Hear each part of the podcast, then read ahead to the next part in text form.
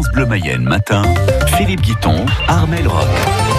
Et après une nuit douce et claire, Philippe, c'est quoi le retour du soleil? C'est à nouveau une matinée effectivement bien ensoleillée, mais en cours de journée, les nuages arrivent et on annonce quelques averses euh, qui devraient se déclencher avant minuit. En attendant, nous aurons toujours des températures euh, plutôt costauds cet après-midi, entre 30 et 32 degrés. Dans l'actualité, Armel, ce matin.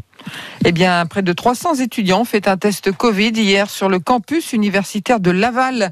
L'une des unités mobiles de dépistage euh, s'était installée sur le parking de l'IUT. Pour les autorités sanitaires, il faut encourager les jeunes à se faire tester car c'est bien la tranche des 15-45 ans qui est la plus touchée en ce moment par l'épidémie. D'ailleurs, pour éviter tout cluster, l'UT de Laval a interdit aux étudiants l'organisation de fêtes et de week-ends d'intégration.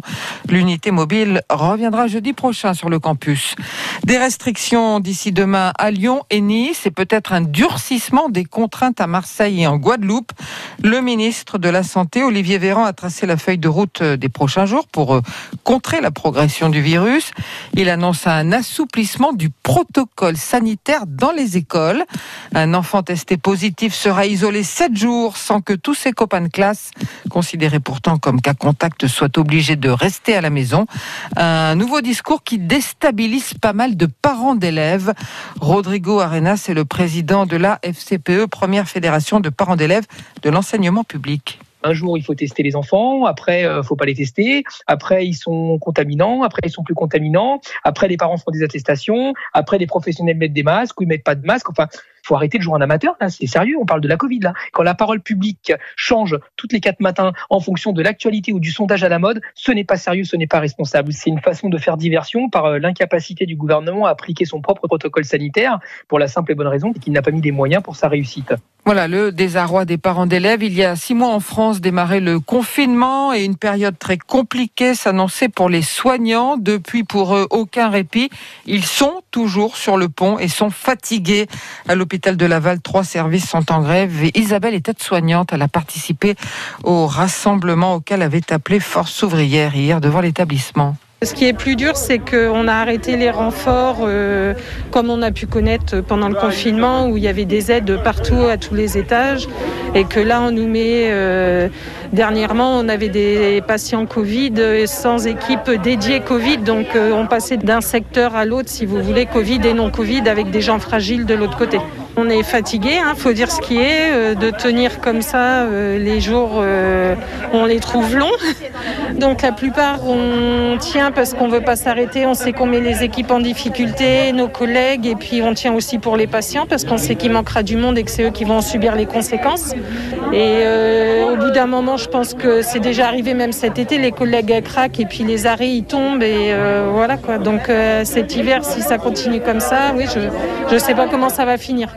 Prochaine mobilisation pour euh, les soignants de l'hôpital de Laval, ce sera lundi prochain devant la préfecture de Nantes. Enfin, dans les maisons de retraite, comment gère-t-on ce regain de Covid? On posera la question à Michael Vanberg. Il est le président de la Fédération des associations de directeurs d'EHPAD en Pays de la Loire. Il est notre invité ce matin à 8h08. À 6h03 sur France Bleu Mayenne. Privée de spectacle depuis six mois, les danseuses du live reviennent dans la lumière. Ouais, ce soir première pour la la troupe du cabaret de Château-Gontier-sur-Mayenne qui reprend son spectacle Daddy Swing interrompu à cause de la Covid. Alors certes, elle va jouer devant moins de spectateurs, protocole sanitaire oblige, mais l'important, c'était de remonter sur scène, explique le co-gérant Benoît Piquet. On est ce qu'on appelle au seuil de rentabilité, ça le fait. le, principe, c'est de pouvoir rejouer, de pouvoir réexister, de pouvoir euh, faire exister ce lieu qui euh, qui en demandait vraiment pas tant depuis six mois. Oui, je vous cache pas que ça va être, euh, ça va pas être l'année exceptionnelle financièrement, mais à aucun moment, et je peux parler au nom de vraiment toute l'équipe, on s'est dit bon bah c'est le moment d'arrêter. Au contraire, c'est le moment de se perfectionner. Les filles, je, les salue vraiment, les danseuses, les chanteurs, musiciens, ils ont tous bossé à la maison, à distance, en visio. On avait des petits, euh, ce qu'on appelle Zoom sur, les, sur le net, où on pouvait bosser ensemble. On a fait des longues sessions de répétition, de réunions, parce qu'il y avait plein de choses aussi à revoir. Et le fait que les salles soient, on va dire, aller à un tiers de moins, ça nous aide à passer ce cap-là. Pendant les six mois d'interruption, le cabaret et le live a perdu la moitié de son chiffre d'affaires. C'est énorme. Un reportage complet dans la Nouvelle Écho. C'est à 7h15 et 9h moins le quart. Des danseuses sur scène, mais pas de peau entre voisins. La fête des voisins, rebaptisée, voisins en fait, qui était programmée ce soir à Château-Gontier, est annulée. La foire de Cran également annulée. Pas de 66e édition. C'est quand même hein, le plus gros événement économique du Sud-Mayenne. Il a lieu début octobre. Les artisans, commerçants et les entrepreneurs du pays de Cran ne se laissent pas abattre pour autant. À la place de la foire, il y aura des portes ouvertes du 2 au 5 octobre. La mutation en Mayenne d'un pompier d'Alençon est suspendue. Il ne viendra pas chez nous, confirme le patron du SDIS. L'officier de 47 ans est soupçonné d'avoir échangé des SMS à caractère sexuel avec des mineurs. La semaine dernière, il a été placé en garde à vue. La police d'Alençon poursuit son enquête. Des adeptes du vol au rendez-moi interpellés euh, cette semaine au péage de la Gravelle. une voiture et ses trois occupants interceptés mardi après-midi en marge d'une opération antidrogue. Ils sont soupçonnés d'une série d'arnaques en Mayenne et en Sarthe. Alors chez un commerçant, Philippe, le vol au rendez-moi consiste à se faire rendre la monnaie sur un gros billet Ah tout oui. en récupérant le billet.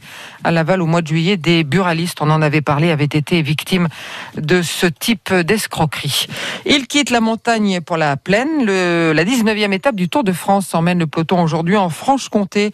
Une étape beaucoup plus plate hein, qui devrait permettre le retour en grâce des sprinteurs. Hier, victoire du Polonais Mikhail Kwiatkowski. Primoz Roglic reste maillot jaune. Le journal du Tour, c'est après les titres de 6h15. Le tournoi de Roland Garros rattrapé par la Covid. À 10 jours du coup d'envoi, on apprend que la jauge est encore réduite et qu'elle est ramenée finalement à 5000 spectateurs jour. Et puis, nouveau forfait sur la liste des futurs engagés. La japonaise Naomi Osaka renonce, gagnante du dernier US Open, la numéro 3 mondiale, est blessée à la cuisse. Un mot de foot avec trois infos ce matin. Philippe Saint-Etienne en tête de la Ligue 1 après sa victoire 2-0 sur Marseille. Le comeback réussi de Reims sur la scène européenne et un match de qualification à l'Euro ce soir pour l'équipe de France féminine contre la Serbie.